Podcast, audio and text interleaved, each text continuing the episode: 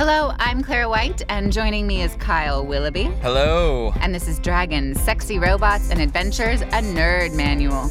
We are here to discuss new nerd creations, how they were made, and explore the roots of the characters and the stories. And today, we have another birthday episode for Kyle. Yes, we do. I'm so Happy excited. Happy birthday, Kyle. Thanks, Claire. Yeah. Thank you very much. And we are discussing Kyle's pick, because he got to pick a topic from the year that he was born, which is? Uh, it is the book Hyperion. Which was written in? nineteen eighty, figure it out.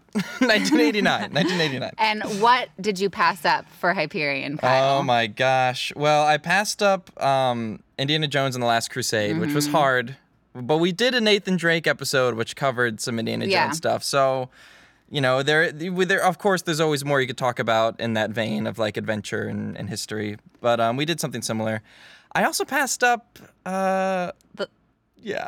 The Little Mermaid. The Little Mermaid. I was trying to bribe Kyle. I was like, I'll let you have a say in what I picked for my birthday if you, if you let me have a say in what you yeah. picked for your birthday. And I do love The Little Mermaid. Uh, it's, it holds a very special place in my heart. Uh, one of the first times I ever got drunk, I sat singing the Look at This Stuff, Isn't It Neat song with my older brother for like an hour, apparently. Um, but no. I don't think most people have that story. I know, I know. It's just like a handful of nerdy teenage girls, or twenty-one-year-old girls, I should say. It's a great, it's a great movie. But uh, I instead wanted to saddle you and our producer, James, with reading yet another long, small print science fiction book. As you do. As I do, as I want to do. And it was Hyperion by Dan Simmons. Which is about... So here's a little synopsis, quick synopsis of Hyperion if you haven't read it. Hyperion is the Hugo and Locus Award-winning science fiction novel written by Dan Simmons and published in the beautiful year of nineteen eighty-nine. Hell yeah.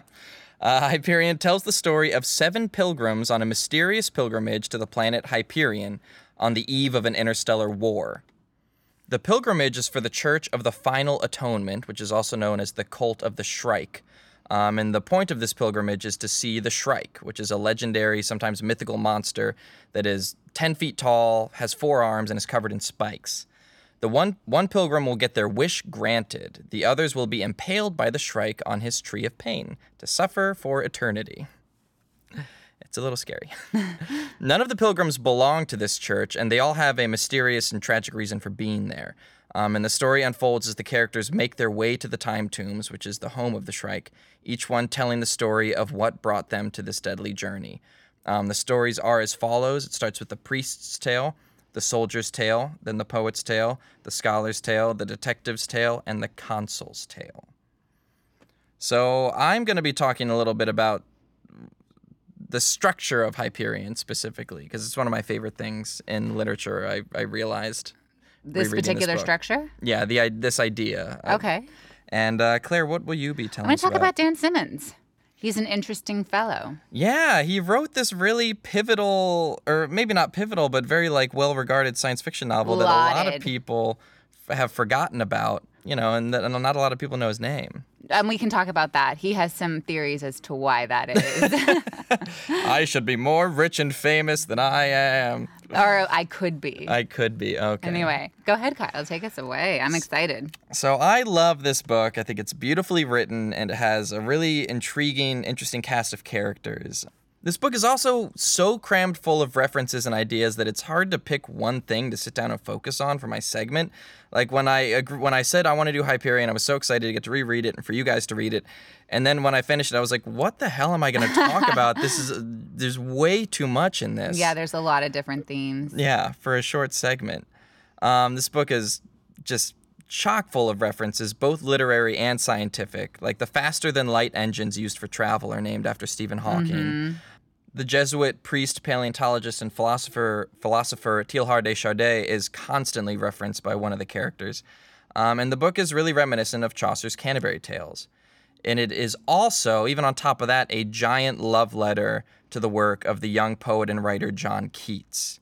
It also delves heavily into religion, mythology, technology, uh, evolution, and capitalism. Just yeah, a, there's a lot going there's on. There's just a lot going on because it's three, you know, or it's it's six separate books, kind of all in one. All in one other separate book. Exactly. The six books kind of tell the story of the seventh. So like I said, one of my favorite things about this book is its structure, this group of novellas that help drive a main story forward. And it, this doing it this way really helps inform the reader of the world and the history of humanity's travels in space. And, you know, these seven complete strangers on a mysterious and deadly pilgrimage, it's all really cool. They all have different reasons for being there, and they agree each in turn to tell their own story of their connection to the cult. Um, and it, it happens each night at dinner time. One of the pilgrims tells their story. Now, this plot device, writing a story this way, or a group of grouping a, a group of stories this way, is known as a frame narrative or a frame story.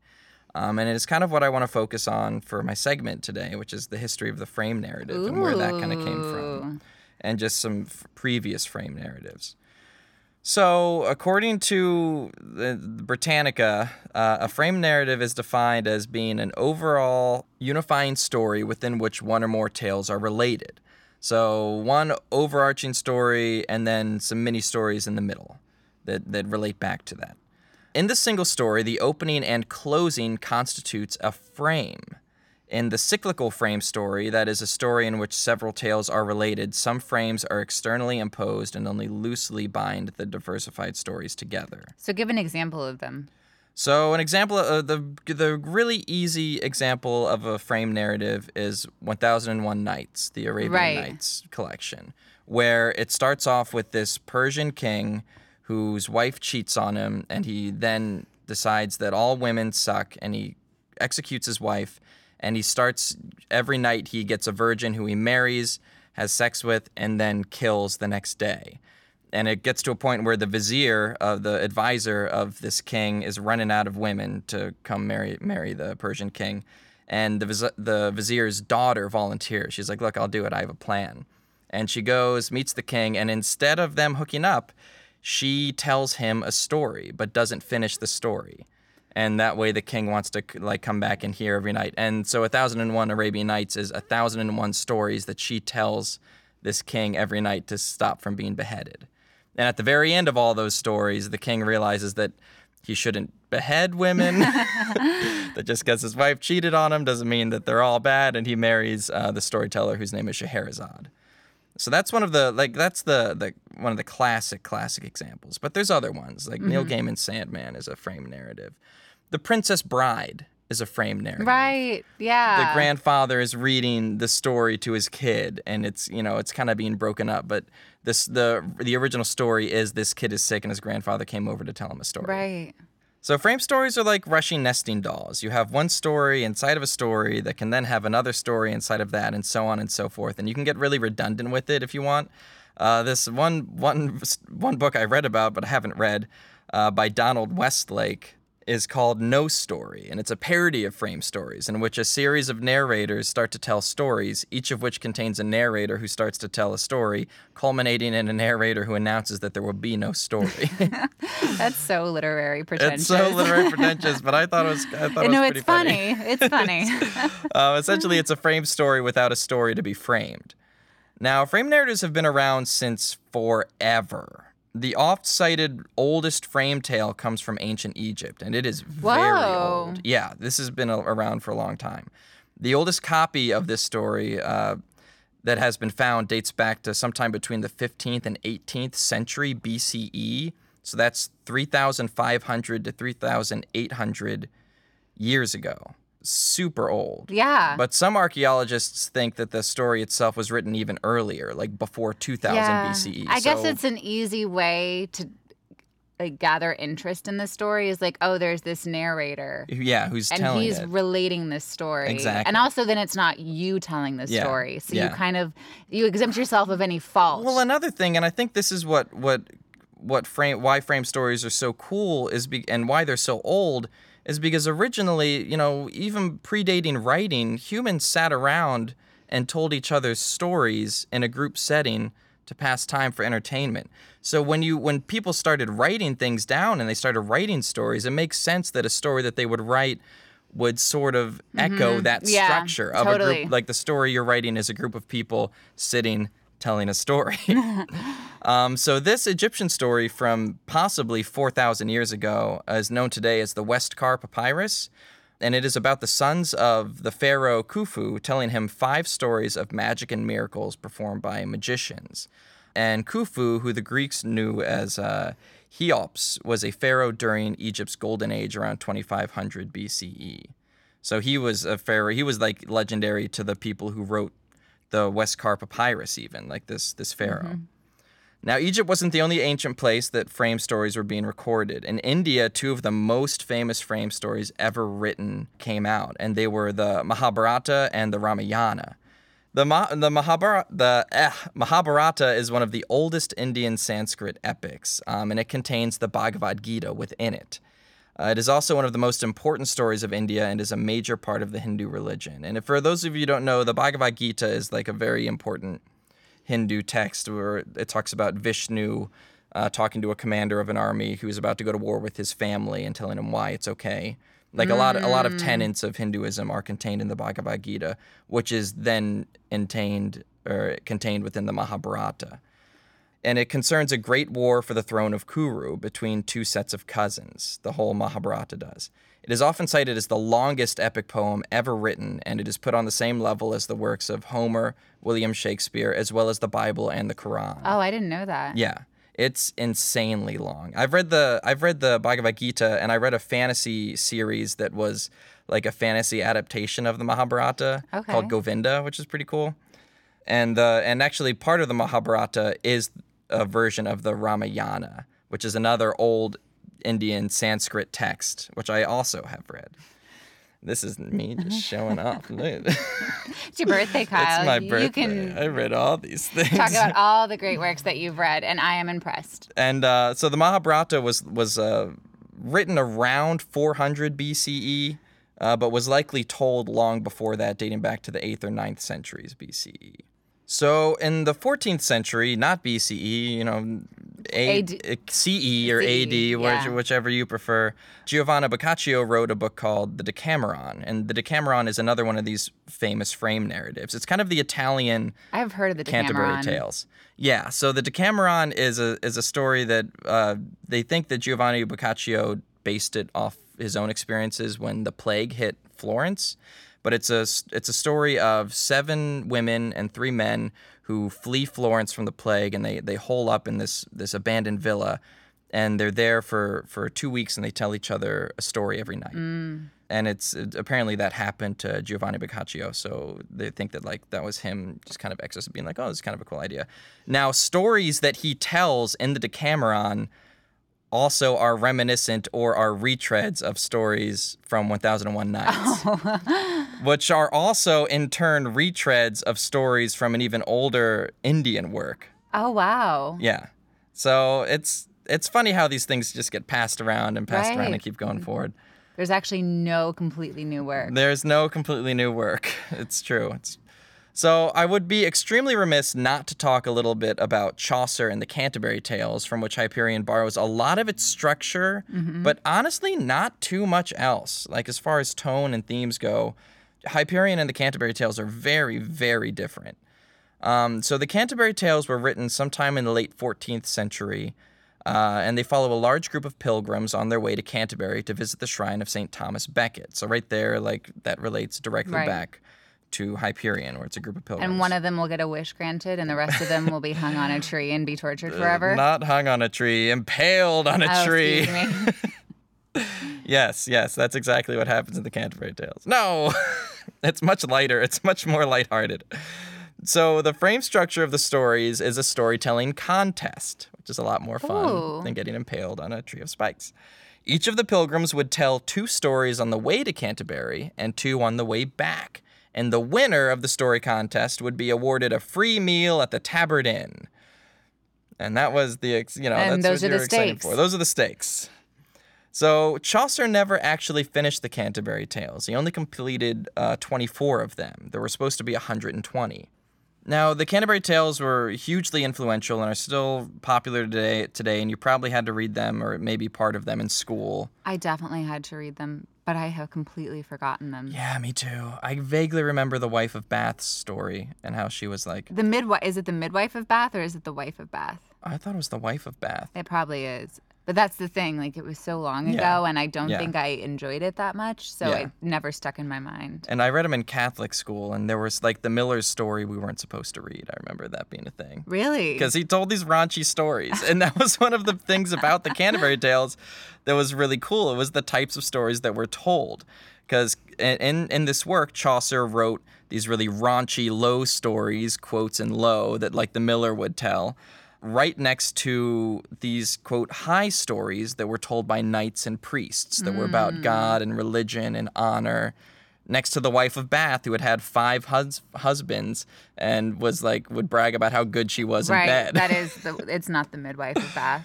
So that was that was one of the cool, uh, there's a lot of cool things about Chaucer's Canterbury Tales, but that was one of the, the things I found interesting that sort of relates back to, to Hyperion and Simmons' novel in that each tale is, in a way, like a mildly different subgenre of science fiction. Mm-hmm, definitely. You know, that's what the, he was trying to do. Yeah. The detective's tale is definitely like a, a cyberpunk, cyberpunk type, and the priest's tale is kind of a, a horror, sci-fi horror type, and then the, the soldier's tale is a military, military sci-fi. Yeah.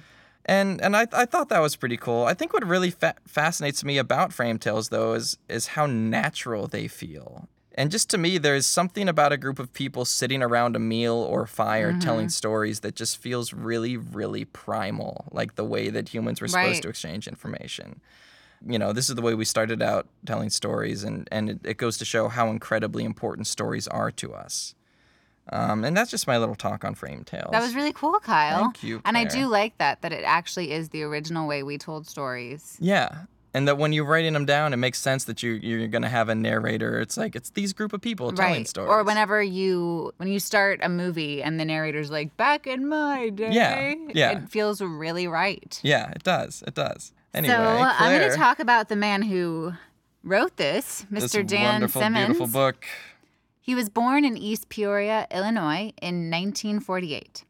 According to Mister Simmons, he always wanted to be a writer. But it wasn't actually something that was encouraged in his childhood. When he was caught writing as a kid, he was always scolded by teachers for wasting time. He also mentions that he went to a Catholic school taught by nuns in the fifties and sixties. Yes. But he believes that this was actually a good thing, that writing should be an adverse activity and that authority that authority figures don't like, and that yeah, improves your writing. I bet that's kind of true. He graduated from Wabash College with a degree in English and a Phi Beta Kappa, which is a nationwide honor society award for creativity in fiction, journalism, and art. And with all of this, he became an elementary school teacher. Really? Yeah. Do you think he was reading them, his kindergartners' test drafts of Hyperion? Actually, I'll get to that, but he did something like that. And then, kids, the Shrike the impaled sh- the poet upon the tree.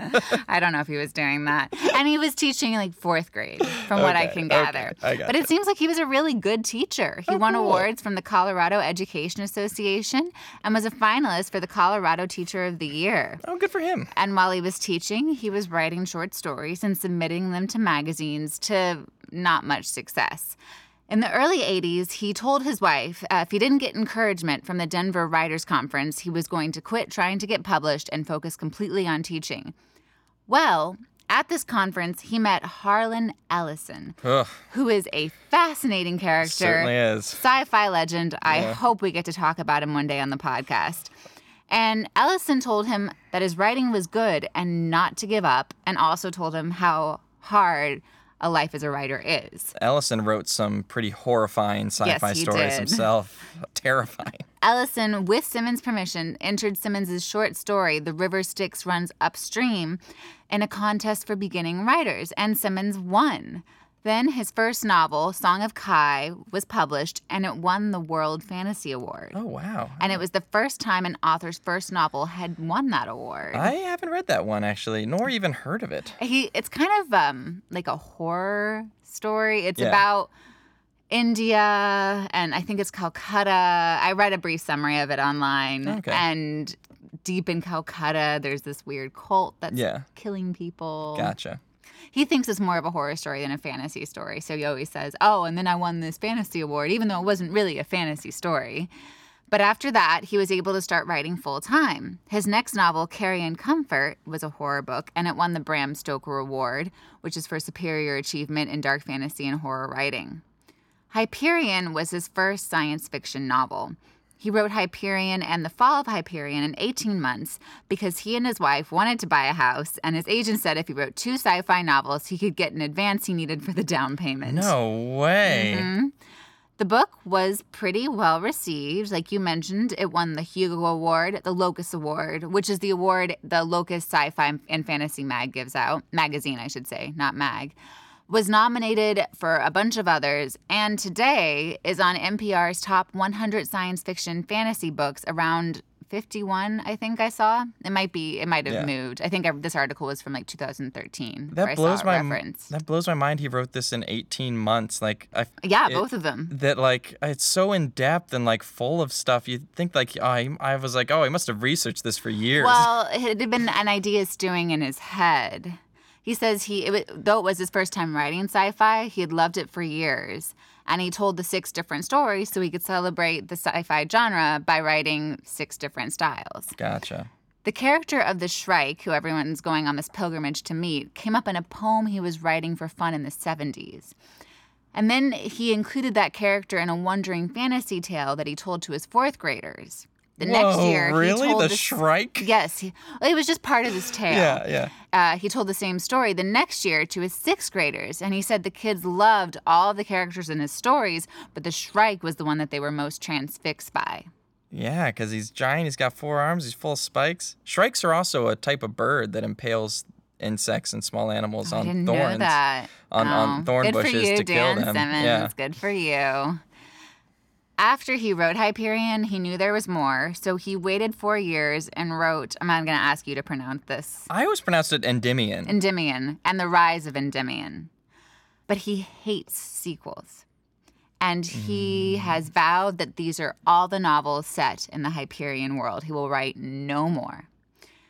Now, Dan Simmons is also a man who will not be confined to a genre. He has written books in horror, sci-fi, fantasy, suspense, historical fiction, mystery, and you could even go on. Yeah. Because his books do fit into a, a bunch of, of different genres and categories. He believes that writing in all these different genres has not helped his career in terms of making money and gaining status. Really? Yes, he says as soon as he gets a small amount of readers in one genre, he moves to the next. And he does this because he made a vow to himself in nineteen eighty-two that if he had any success, he would not stick to just one form of writing, that he would write what moves him. He says he wouldn't be interested in writing if he didn't continue to switch up genres and that he gets bored writing easily, so if something seems too difficult, he wants to try it. Mm. Um, and he says that if he were just to write a bunch of books set in the Hyperion world, he could be really famous and rich. But he he doesn't. He hates when authors do that. He thinks I that mean... the quality of the work goes down, and he will not do it. This kind of confirms a theory I always had about Dan Simmons and one of the characters in Hyperion, Martin Salinas. Mm, yeah, no. Who's the poet. Yeah, who, he's like, kind of Dan Simmons. He, I think he's kind of Dan Simmons. Dan Simmons was hard to look up as far as writing Hyperion goes, because it was written, I was going to say, so long ago. I know, so long ago. And the internet wasn't around them, so there's no articles yeah. with interviews posted on the yeah. internet about his writing of Hyperion. And it wasn't The Dark Knight Returns, which was like this which has huge, become this pivotal classic. Even, must read yeah. if you're anything into comics. Yeah. At all into comics. Even though I, I think say. Hyperion's wonderful. It is wonderful.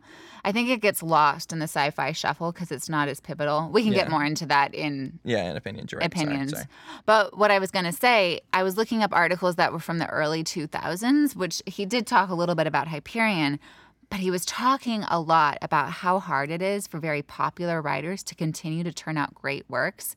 And he compares them to, and this is a quote, a star that uses up its hydrogen and begins burning the heavier gases of its own waste byproducts, bloating and cooling and dying as it does so. That and is... that's a Salon piece by Dorman Schindler called The Outsider. That is um, that is what stars do eventually. It's mm-hmm. why they bloat up into red giants. He thinks most great writers run out of material, that writing is actually a young man's game, and that once you've achieved a certain amount of success, you can only write about like cocktail parties and soirees with famous people, that you don't necessarily experience the real world anymore. Yeah, or yeah. you don't have that, you know, gritty real world experience that allows you to create this masterpiece. Yeah, or even that like young man or poor man's drive or poor young woman, poor woman's drive of like, oh, I got to get this this thing out. Right, and you have the energy when you're young yeah. too to just write and yeah. rewrite. He points out that the world, word novel comes from the French word new, but he believes for himself that switching up genres has helped him avoid this trap. Yeah, I see. That's a it's a funny thing when he talks about when he talks about switching up genres, because all the Dan Simmons books I've read have been kind of sci-fi horror books.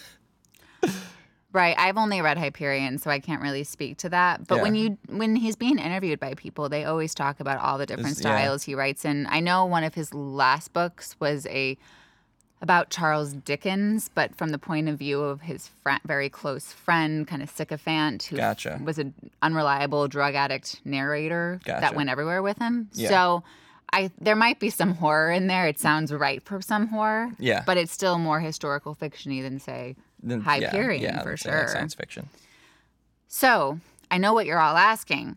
Hyperion, lauded by the literary, well, at least the sci-fi and fantasy literary community.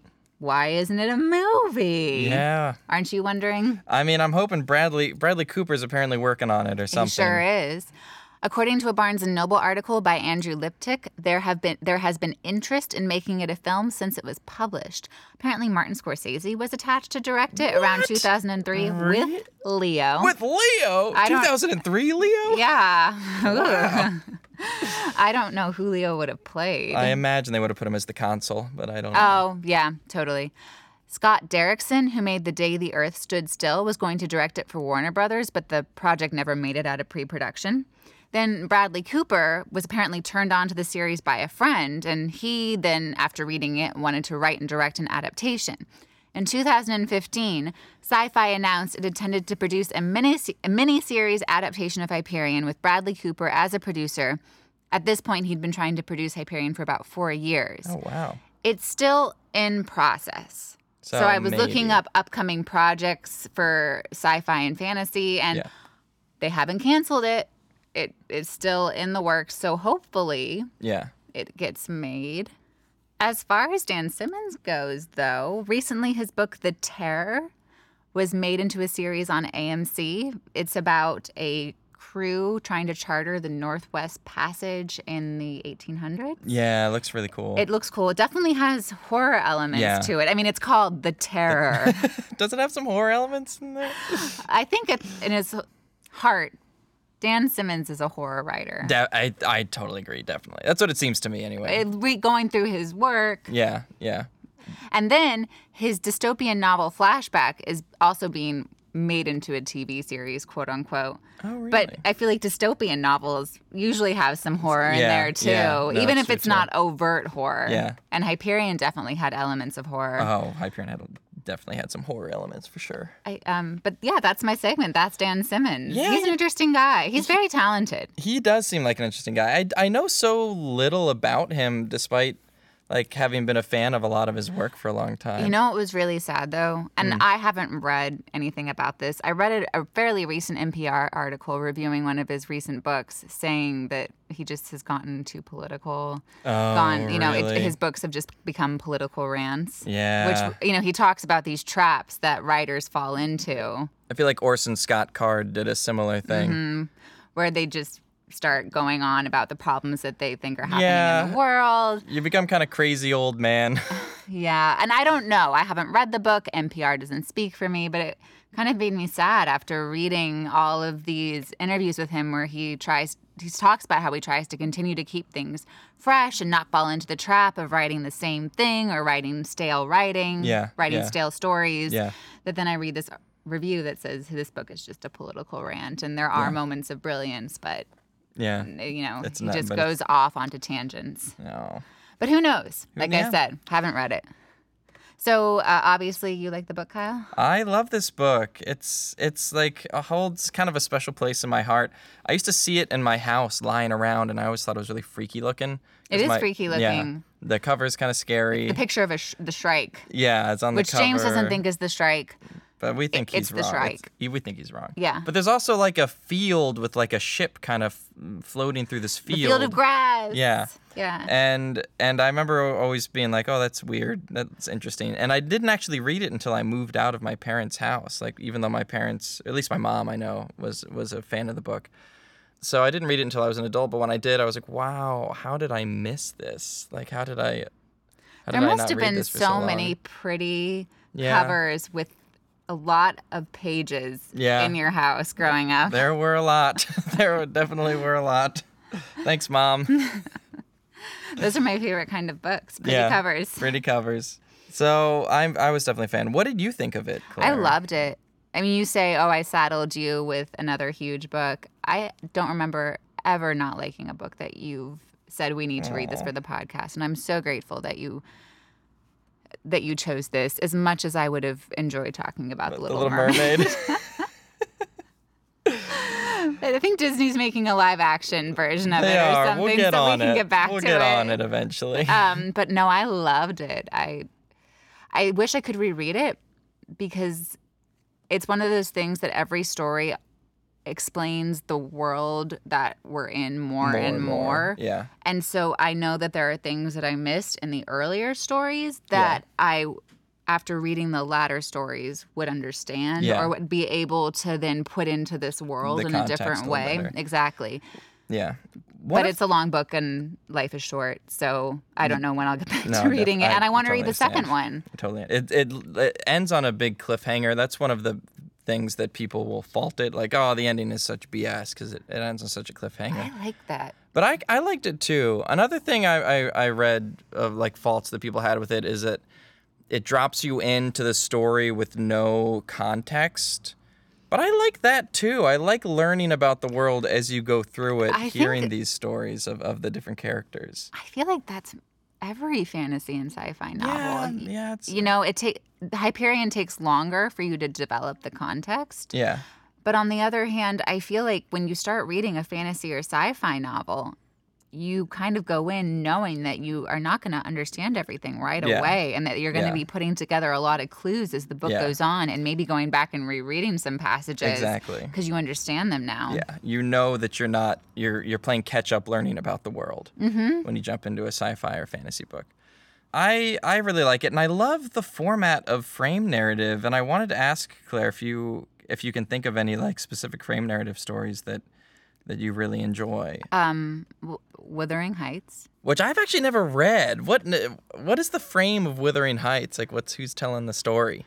It's told by Lockwood, who is a, a well, basically he's a wealthy young man, visits Heathcliff, and he becomes ill, and so he's telling the housekeeper the story of visiting him. Oh, okay, I so, gotcha. Titanic is one I can think of, though. It's not yeah, one of my Titanic, favorites. Titanic, definitely. When I when I saw Princess Bride looking, oh, up, yeah. looking up with frame stories, I was like, oh, my goodness, this is such a great frame story. That's a great frame story. Like uh, old old grandpa coming in and telling the story, and you get to follow along. And it, it helps, like, one, one thing I was reading about the why frame stories are good, especially now, is that if you are in kind of a fantasy or or maybe a quote-unquote ridiculous world, it can break it up and break you out of it and, mm-hmm. and make make it a little bit more painless going in and out right. of this world. Because it's like, hold on, that's ridiculous. Oh, they're going to kiss. And it's like, it helps helps you, you play with a, a trope that would be tired. Well, also kind of relieves some of the tension. Yeah. Because you know that the narrator survives. Yeah, exactly. Because uh, I'm thinking of Frankenstein. Which I am reading right now. But it relieved some of my stress while reading it because I know that at least Frankenstein has to live long enough to tell the narrator yeah, this tale. Exactly, exactly. That's true.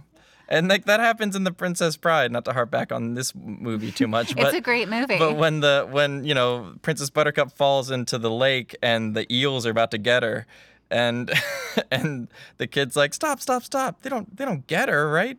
And he's like, would you not interrupt and let me tell the story? That's right. And then it goes into the voiceover, and it's like the old grandpa being like, those are the shrieking eels.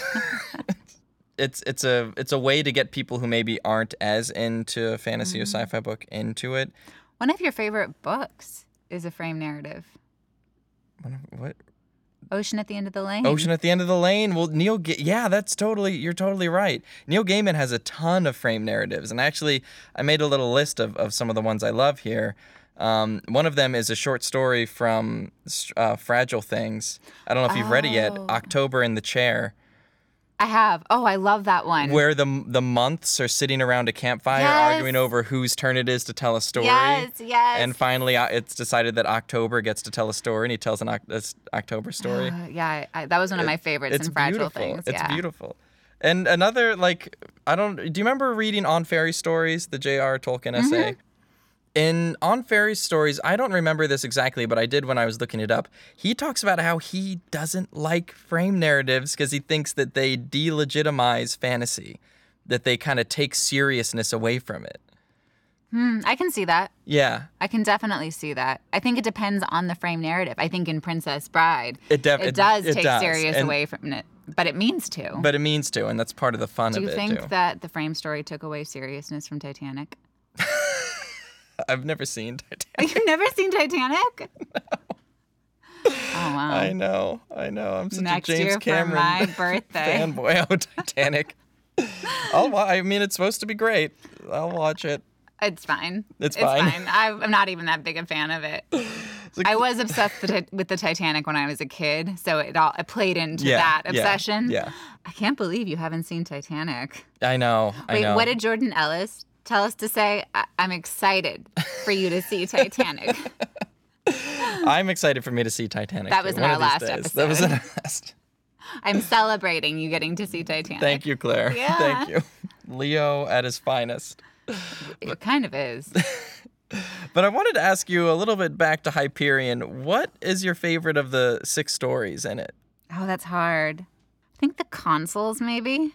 Consuls but it's also where good. I was able to piece together a lot of the world. He waits till the end, Dan Simmons, to really give you all of the nuggets that you've yeah. been collecting yeah. to piece this puzzle together. Yeah. So I, I really enjoyed the consul story. And it's funny because in between everyone telling their stories, you're looking at everything from the consul's point of view, and he's talking about how, like, a lot of times he's thinking, like, I'm not going to tell them my right. story. Like, blah, well, the blah, consul blah. is also the narrator of the quest. Of the quest, so exactly. When you meet all of the characters in the beginning, you meet them through the consul's eyes. Yeah, and in his and he's the last story to tell. And when he gets to telling his story, it's like, okay, I guess I will tell everyone mine. Because yeah. theirs were also incredible as well.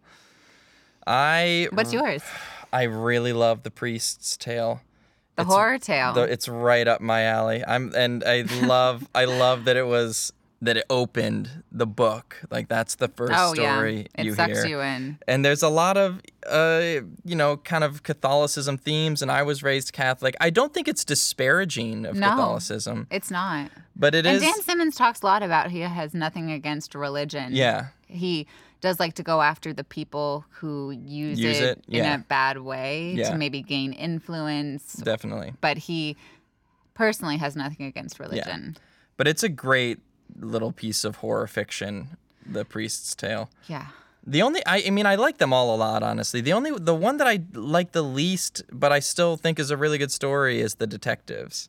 Right, but it explains so much of the world. It does. That without that story, Hyperion wouldn't be as good yeah. because you wouldn't be able to piece everything together. Definitely. And it's a little cyberpunk story about a mm-hmm. detective, like, in cityscapes and, like, jumping into the, the internet, essentially. Yeah.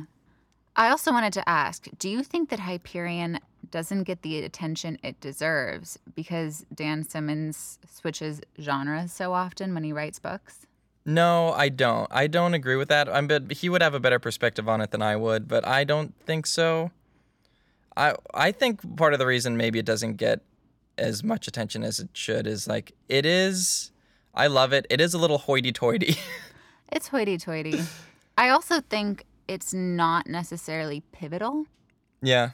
You know, when you think about great science fiction like Frankenstein and H G. Wells and Asimov, they took the genre and really did something Changed completely it, yeah. different with it. Like, when I look at fantasy, George R. R. Martin made that. fantasy super gritty. Yeah. So even though you...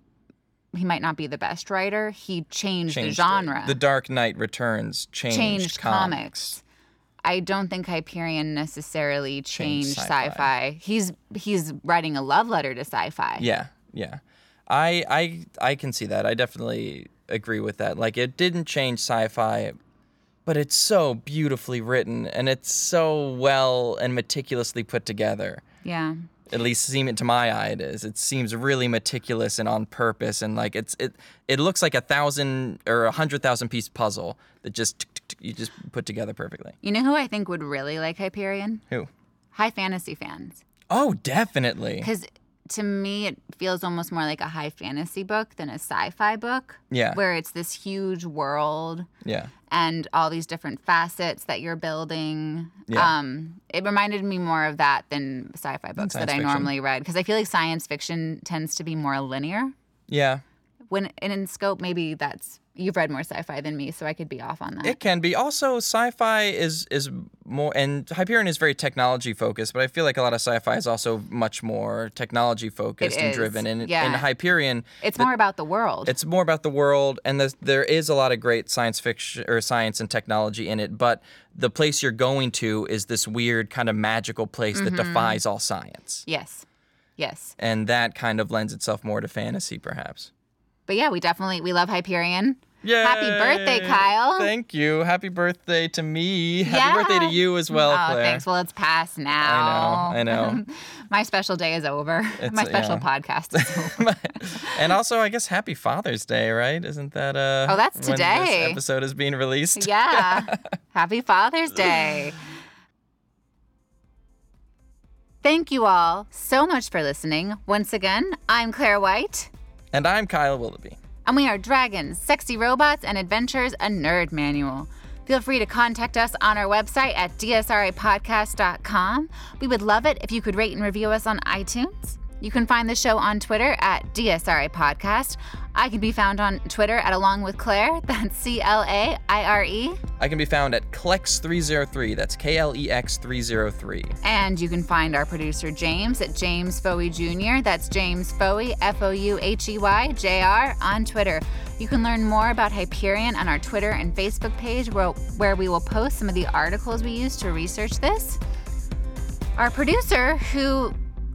does like seeing people impaled on trees. He's got his very own miniature Tree of Pain right on his bedstand. Is James Foey. he, he, he pokes voodoo dolls onto it all the time. It's, it's very disturbing. Our logo is done by Detective Patty Hyland. Detective Braun Lamia Patty Hyland. And our theme was composed by Priest Pete Rowan. But I feel like he's more of that salty poet. Oh, yeah. It's true. Once again, this is Dragons, Sexy Robots, and Adventures, a Nerd Manual. Thanks for listening, and we will see you in two weeks when we talk about The Incredibles two. I know, The Incredibles two, I don't know if you've heard of it, but it's it's Pixar's attempt at a science fiction horror mm-hmm. film for kids. So yes. It's very exciting.